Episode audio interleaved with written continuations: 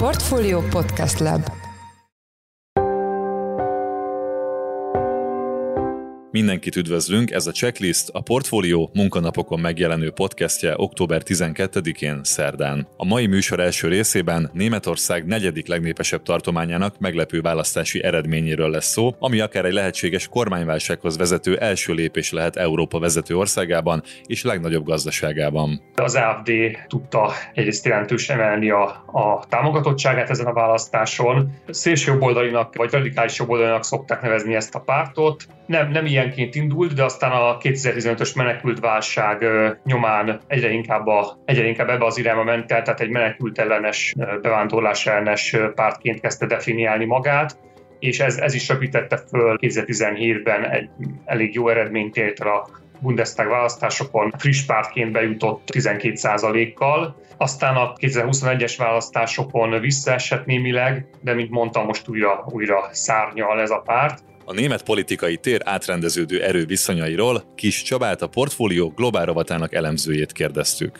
Az adás második részében a nyugdíj megtakarításokról és azok 2022-es eddigi erősen negatív teljesítményeiről beszélgetünk Árgyelán Ágnessel, a portfólió pénzügyi rovatának elemzőjével. Én Pitner Gábor vagyok, a Portfolio Podcast Lab szerkesztője, ez pedig a checklist október 12-én.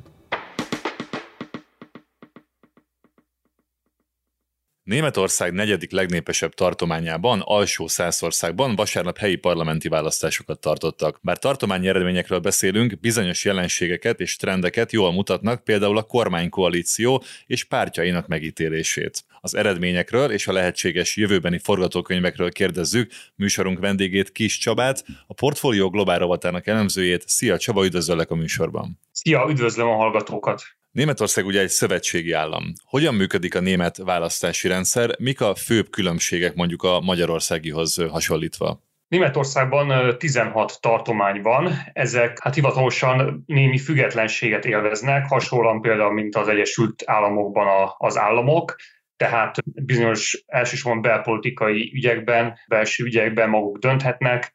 Természetesen Németországot, mint olyat a szövetségi kormány reprezentálja elsősorban külföldön, de, de hát azért sok minden belső döntés is, belföldi döntés is a szövetségi kormány kezében van. Minden esetre ezeknek a tartományoknak is azért jelentős beleszólásuk van a, a saját, saját ügyeikbe, amelyek, amelyekbe a szövetségi kormány nem szólhat bele. Na most ezekben a tartományokban is ugyanazok a pártok működnek jó részt, mint amelyek a, a szövetségi szinten, ezek a nagy, nagy német pártok, amelyek a Bundestagban is benn vannak, van, van néhány tartomány, amelyben vannak helyi pártok, például Bajorországban kormányon is van egy, egy elsősorban helyi illetőségű párt, vannak kisebbségi pártok, például Dán kisebbségnek van pártja északon, tehát vannak, vannak, vannak ezen kívül is pártok, de alapvetően a nagy német pártok működnek a tartományokban is, és ezek ott különböző koalíciókat kötnek, amelyek jelentősen is térhetnek a, a szövetségi kormány koalíciótól. Hogyan néz ki jelenleg a kormánykoalíció Németországban, milyen pártok alkotják, és kik a legnagyobb ellenzéki szereplők, illetve mikor lesz a következő országos szintű választás? Jelenleg egy hárompárti koalíció kormányozza Németországot, a vezető párt a szociáldemokrata SPD, ő adja a kancellárt Olaf Scholzot. Ezen kívül a koalíciónak a része a zöld párt, a zöldek, ők a kancellár helyettest adják Robert Habeck személyében, és a legkisebb koalíciós párt az a liberális FDP, a Szabaddemokrata párt. Hát ilyen koalíció még nem volt Németország, tehát három párti koalíciója, úgyhogy ez egy újdonság volt, ez ugye tavaly decemberben alakult meg a 2021-es szeptemberi választásokat követően. Azért kellett így létrejönnie, ugyanis nem volt olyan, nem volt olyan kétpárti lehetőség, olyan kétpárti összeállás, amelyik parlamenti többséget szerezhetett volna, illetve lett volna a szociáldemokraták és a konzervatívok között, ők korábban nagy koalícióba kormányoztak, ugye ők, ők voltak mindig is a két nagy párt, és már kizárták, hogy 2021 után is együtt kormányozzanak, tehát ezért kellett egy ilyen, ilyen megoldást választania Németországnak. Tehát ez egy teljesen új felállás igazából Németország, hogy három pártnak az érdekeit kell, kell összeilleszteni. Úgyhogy sokak szerint kétséges is, hogy ez, hogy ez mennyire sikeres. Amiről a cikkem szól, az pont pont erről szól, hogy egyre nagyobb ellentétek keletkeznek a, a kormánykoalíción belül. Kik a legnagyobb ellenzéki szereplők, kik azok, akik nem szerepelnek ebben a koalícióban, és mikor lesz a következő országos szintű választás? A legfontosabb ellenzéki párt az a CDU-CSU pártszövetség, ez a konzervatív pártszövetség, ugye a CDU az, az 15 német tartományban van jelen, a CSU pedig kizárólag a 16. Bajorországban van jelen, de országos szinten ők egy pártszövetséget alkotnak. Ők most a közönkutatásokban jelentősen vezetnek, ugyanakkor a például az alsó szélszországi választáson elég nagy, elég nagy kudarcot szenvedett a párt, több mint 5%-ot vesztett a az előző alsó százországi tartományválasztásokhoz képest. A másik jelentősebb ellenzéki párt az AFD, ez egy radikális jobboldali párt, amely a közönkutatások szerint egyre, egyre, egyre népszerűbb, elég, elég nagy népszerűséget szeret az elmúlt egy évben, főleg ahhoz képest, hogy egyébként a tavaly szeptemberi választás annyira nem sikerült számukra. Most azonban a, az infláció és más gazdasági problémák, energiaválság őket röpíti fel tulajdonképpen a, a, a közönkutatásokban, a felmérésekben, és egyébként az alsó szárszági választás is megmutatta, ahol, ahol szintén erősödni tudtak, pedig ez nem is egy, nem is egy bázisuknak tekinthető tartomány, hogy, hogy igenis velük kell számolni a jövőben. Van még egy ellenzéki párt, a, a Die Linke, magyarul baloldalra fordítható párt, ez egy, ez egy radikális baloldali párt, amely valójában csak egy, egy különleges szabálynak köszönhetően került be tavaly a Bundestagba, pontosabban nem esett ki onnan az előző négy évhez képest. Ez a párt ez nem nagyon találja a helyét, továbbra is 5% környékén van, úgyhogy igazából ezzel a pártal nagyon nem kell számolni. A következő választás az hivatalosan három év múlva várható, hogyha nem lesz kormánybukás és előrehozott választás, tehát négy évenként vannak Németországban is szövetségi szintű választások, ahogy Magyarországon is országgyűlési választások. Beszéljünk akkor konkrétan az alsó százországi tartományi választás eredményéről. Mely pártok a vesztesei és a nyertesei ennek, és az eredményeknek milyen üzenete van a német kormány irányába?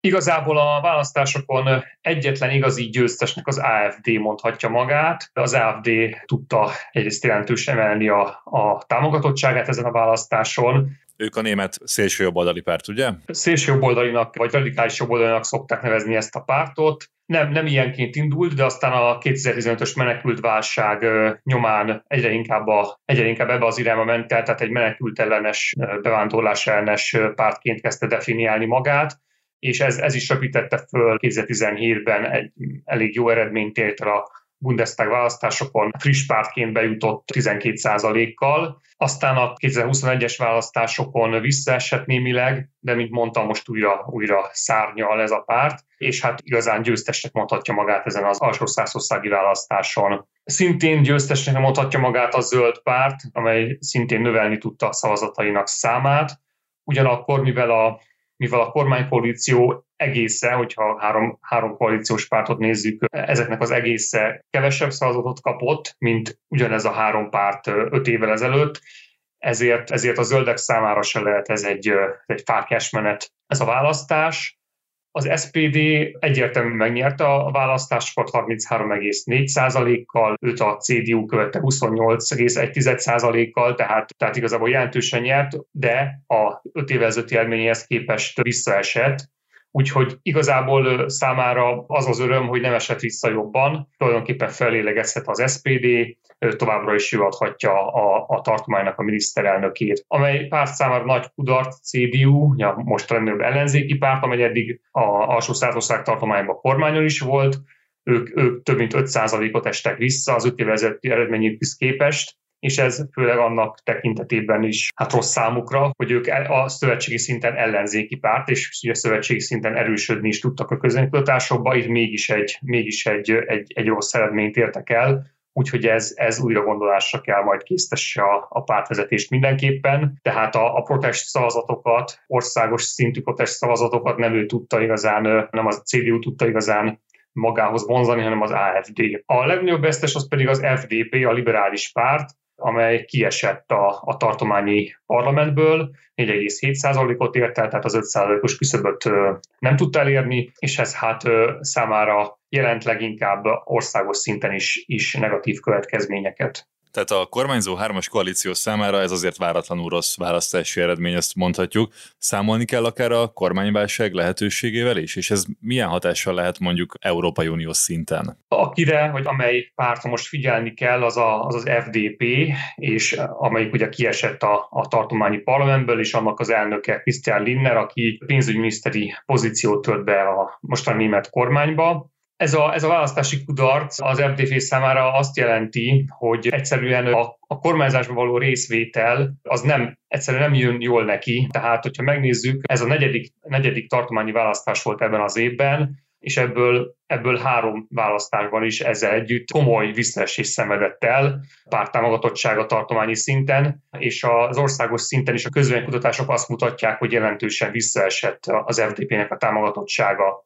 Az FDP-ben lévő kritikus hangok ezt azzal magyarázzák, hogy az FDP nem tudja igazán érvényesíteni maga politikát a kormánykoalíción belül. Ugye itt egy olyan koalíció van szó, amelynek a két tagja, az SPD és a zöldek, azok hagyományosan baloldali pártok, tehát baloldali gazdasági és társadalompolitikát visznek, egyenlőségpárti gazdasági és társadalompolitikát visznek. Ezzel szemben az FDP pedig egy határozottan piacpárti pártnak tekinthető, tényleg egy, egy, egy igazi neoliberális programot képvisel, erőteljesen piacpárti programot képvisel, a, a német nagy tőke pártjának is szokták nevezni, erre egyébként a, a, a, a párt rá is játszik, a, például Christian Linner, a pártelnök köztudottan jó kapcsolatban van a, például az autógyártókkal, német autógyártókkal, a ő maga egyébként nagy Porsche rajongó, több porsche is van, és Porsche miniszternek is szokták nevezni, sőt általában a német jelnyelven a Christian Linnert a Porsche szóval jelelik, tehát ilyennyire a Porsche-hez kötődik a miniszternek a személye, tehát ebből is látszik, hogy egy a, a német nagy tőkében nagyon bekötött pártról van szó.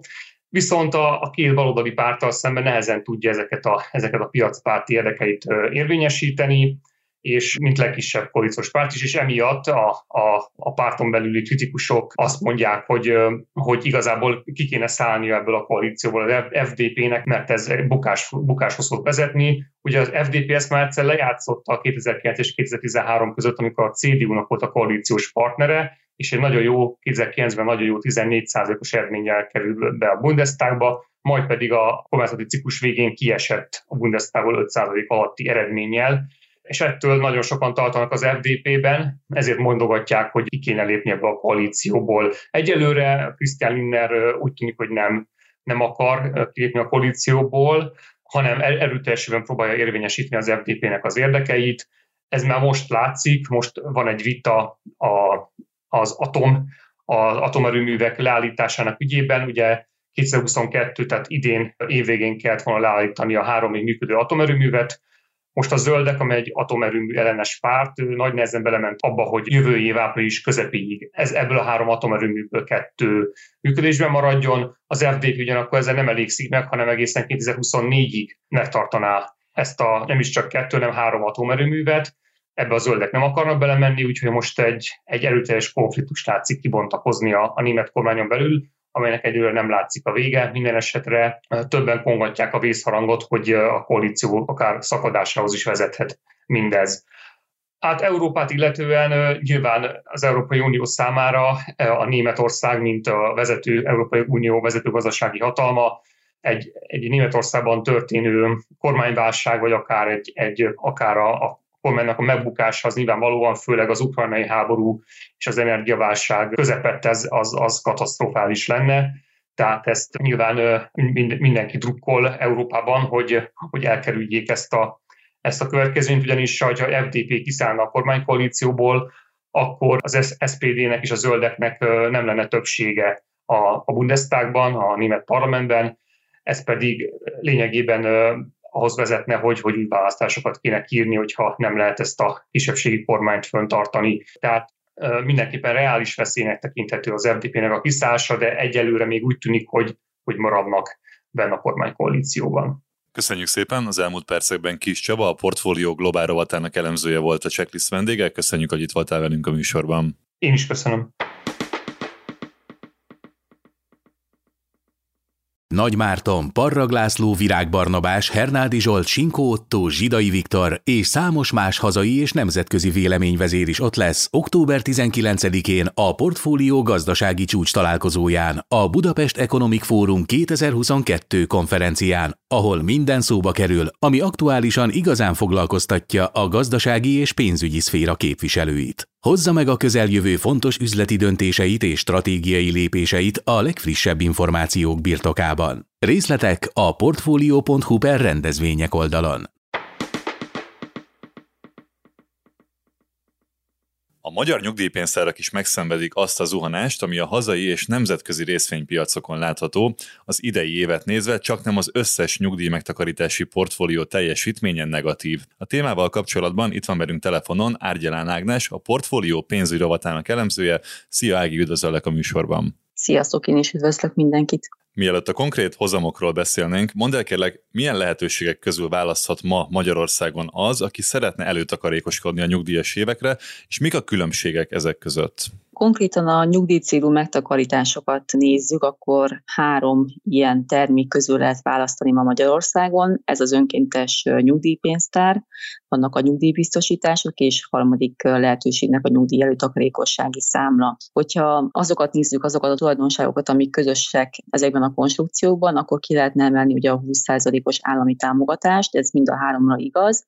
Annyi különbsége, hogy ennek a maximum mértéke forintban kifejezve viszont már eltér, és ha így nézzük, akkor az önkéntes pénztár, aki a legkedvezőbb adójóváírási feltétel, hiszen itt a 20% az azt jelenti, hogy évente maximum 150 ezer forintot ad vissza az állam az SZIA-ból, a nyugdíjbiztosításoknál ez az összeg 130 ezer forint, és a nyesz, tehát a nyugdíj előtakarékossági számla esetében pedig ez 100 ezer forint. És akkor innentől kezdve ugye már, már másabbak a, a feltételek az egyes konstrukciók esetében, az önkéntes nyugdíjpénztáraknak, meg a többinek is vannak ugye előnyei, hátrányai, és ha ki tudok ezekből emelni párat, hogyha az önkéntes nyugdíjpénztárakat nézzük, akkor például előny az, hogy itt már konkrét portfóliók vannak, tehát annak, aki ebbe fektet bele, nem kell azon gondolkodni, hogy konkrétan milyen részvényt, milyen kötvényt vegyen, hiszen az adott portfólióknak a kiválasztásával már ezeket gyakorlatilag egy aktív portfóliókezelés keretében a szolgáltató elvégzi helyettünk. A nyugdíjbiztosítások esetében is ez egy pozitívum, hogy ott is hasonló ilyen portfóliók vannak, illetve hogy az, az is jó még ott, hogy ott a szolgáltató mindig szól, hogy fizessük be időben az adott havi összeget, meg a, tám, a hozzájárulásunkat. A nyugdíjatakarékossági számla az viszont egy sokkal szabadabb befektetési forma, mert itt maga a befektető dönti el azt, hogy milyen típusú eszközökbe szeretne fektetni, tehát ide már kell egyfajta erősebb pénzügyi tudás, meg jobb ismerete a piacoknak. Aztán vannak ugye számos különbségek is például abban, hogy hogyan adóznak az egyes termékek, hogyha idő előtt váltjuk vissza őket, akkor milyen ültető kamattal vagy összegekkel kell számolni, tehát ez mindig attól függ, hogy éppen ki melyiket választja. Most látható egy globális visszaesés a befektetési piacon. Milyen okok állnak e mögött a folyamat mögött, és ezek milyen hatást gyakorolnak a nyugdíj megtakarításokra? Hát igen, hogy az elmúlt, igazából idén eddig azt lehetett látni, hogy a piacok sem muzsikálnak túl szépen, ennek nyilván több oka is van. Ott van ugye a legfőképpen az orosz-ukrán háború, aminek számos kedvezőtlen piaci hatása volt, többek között az energiának az emelkedése, többek között az, hogy ugye a tőkepiacokat is elég rosszul érintette ez a háborús ügy, és ugye ott van mindezek mellett az egyre emelkedő infláció, ez ugye világszinten problémákat okoz, aztán, aztán ott mondja a recessziónak az esélye, ami, ami Európában különösen nagy problémának tűnik, legalábbis úgy tűnik, hogy itt, itt erősebbet fog szólni, de, de úgy tűnik, hogy Amerika se fogja ezt megúszni, és mindezeken felül még ott vannak a kötvénypiaci hozamok is, amelyek az elmúlt évben és idén is egyébként folyamatosan emelkedtek, és ez pedig a kötvénybefektetésekre van negatív hatással. Beszéljünk a számokról. A nyugdíj megtakarítások többnyire ugye mint a portfóliókkal dolgoznak, amiket hosszú távra terveznek, és különböző kockázati szintek közül lehet választani befektetőként. A mostani környezetben milyen típusú megtakarítások és portfóliók teljesítettek jobban, és melyek rosszabbul? A szeptember végi számok alapján azt lehet mondani, hogy azok a portfóliók teljesítettek rosszabbul most az önkéntes, illetve a magányugdíjpénztárak körében is, amelyek dinamikus, illetve kiegyensúlyozott portfóliók, ami ugye azt jelenti, hogy vagy a részvényeket tartják nagyobb súlyban, vagy a részvény és kötvényeket nagyjából megegyező arányban. És ugye ennek az lehet az oka, hogy amit mondtam is, hogy a, a részvényeket is ugye eléggé rosszul érintették a, az elmúlt időszaknak a gazdasági piaci eseményei. Lehet látni, hogy a világtősdé is rosszul muzsikálnak, és a, a Bux Index is az egyik leggyengébb egyébként a világon teljesítményét nézve idén és ugye ez kiadásra van a pénztári portfólióknak ugye a, a hozamára is, hiszen ugye ezek a portfóliók is ugyanilyen eszközökbe fektetnek. Másrészt pedig ugye ott vannak, ott vannak a kötvénypiacok, ahol ugye a hozamemelkedés meg megint csak rossz hatással van a, a kötvénybefektetéseknek az árfolyamára. Ugye a kettő együtt jelen hozza most azt a problémát, amit látunk a pénztárak hozamánál. Azt mondtam a bevezetőben, hogy sok portfóliónak negatív lett a, az eddigi eredménye az évben. Hogy néznek ki a számok pontosan?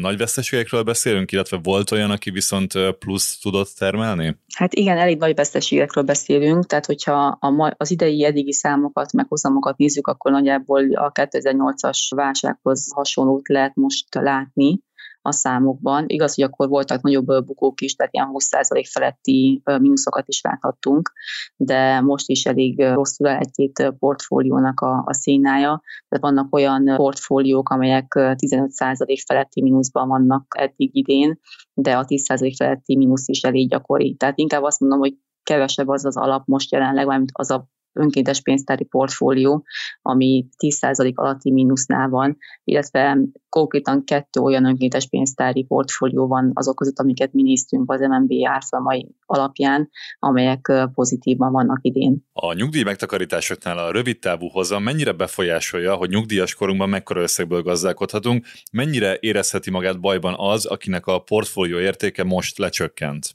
Úgyhogy összességében azt el lehet mondani, hogy a, a nyugdíjpénztári megtakarítások azok mindig hosszabb távra szólnak. Tehát az, hogy egy évben rosszul, rosszabbul teljesítenek a pénztárak, rosszabbak a hozamok, ez nem jelenti azt, hogy ez a teljes megtakarításunknak már rossz és már lőttek, hiszen ugye ezek azért az évek alatt kiegyenlítődnek, és ugye milyen hosszabb távú befektetésekről van szó, ezért nem kell megijedni, mert a pénztárak azok vissza fogják tudni hozni az idei veszteségeket is, hiszen 2008 után is több olyan év volt igazából, ahol, ahol nagyon szép, pozitív reálhozamokat tudtak elérni a pénztárak.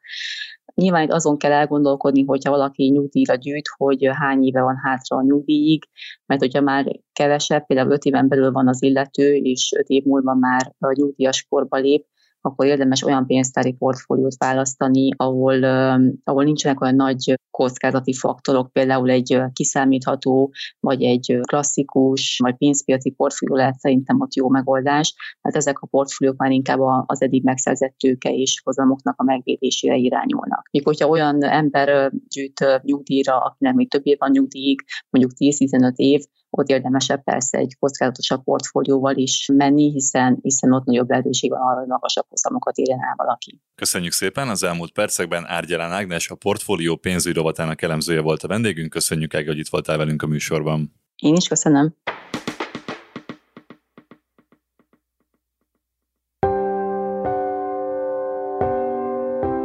Ez volt már a Checklist, a Portfólió munkanapokon jelentkező podcastje. Ha tetszett az adás, iratkozz fel podcast csatornánkra valamelyik nagy podcast felületen, például a Spotify-on, az Apple Podcast-en vagy a Google Podcast-en. Ha segítenél nekünk abban, hogy minél több hallgatóhoz eljussunk, akkor arra kérünk, értékeld a Portfolio Checklist podcast csatornát azon a platformon, ahol követsz minket. A mai adás elkészítésében részt vett Bánhidi Bálint és Forrás Dávid, a szerkesztő pedig én, Pitner Gábor voltam. Új adással holnap, azaz csütörtökön 5 órakor jelentkezünk, addig is szép napot, sziasztok!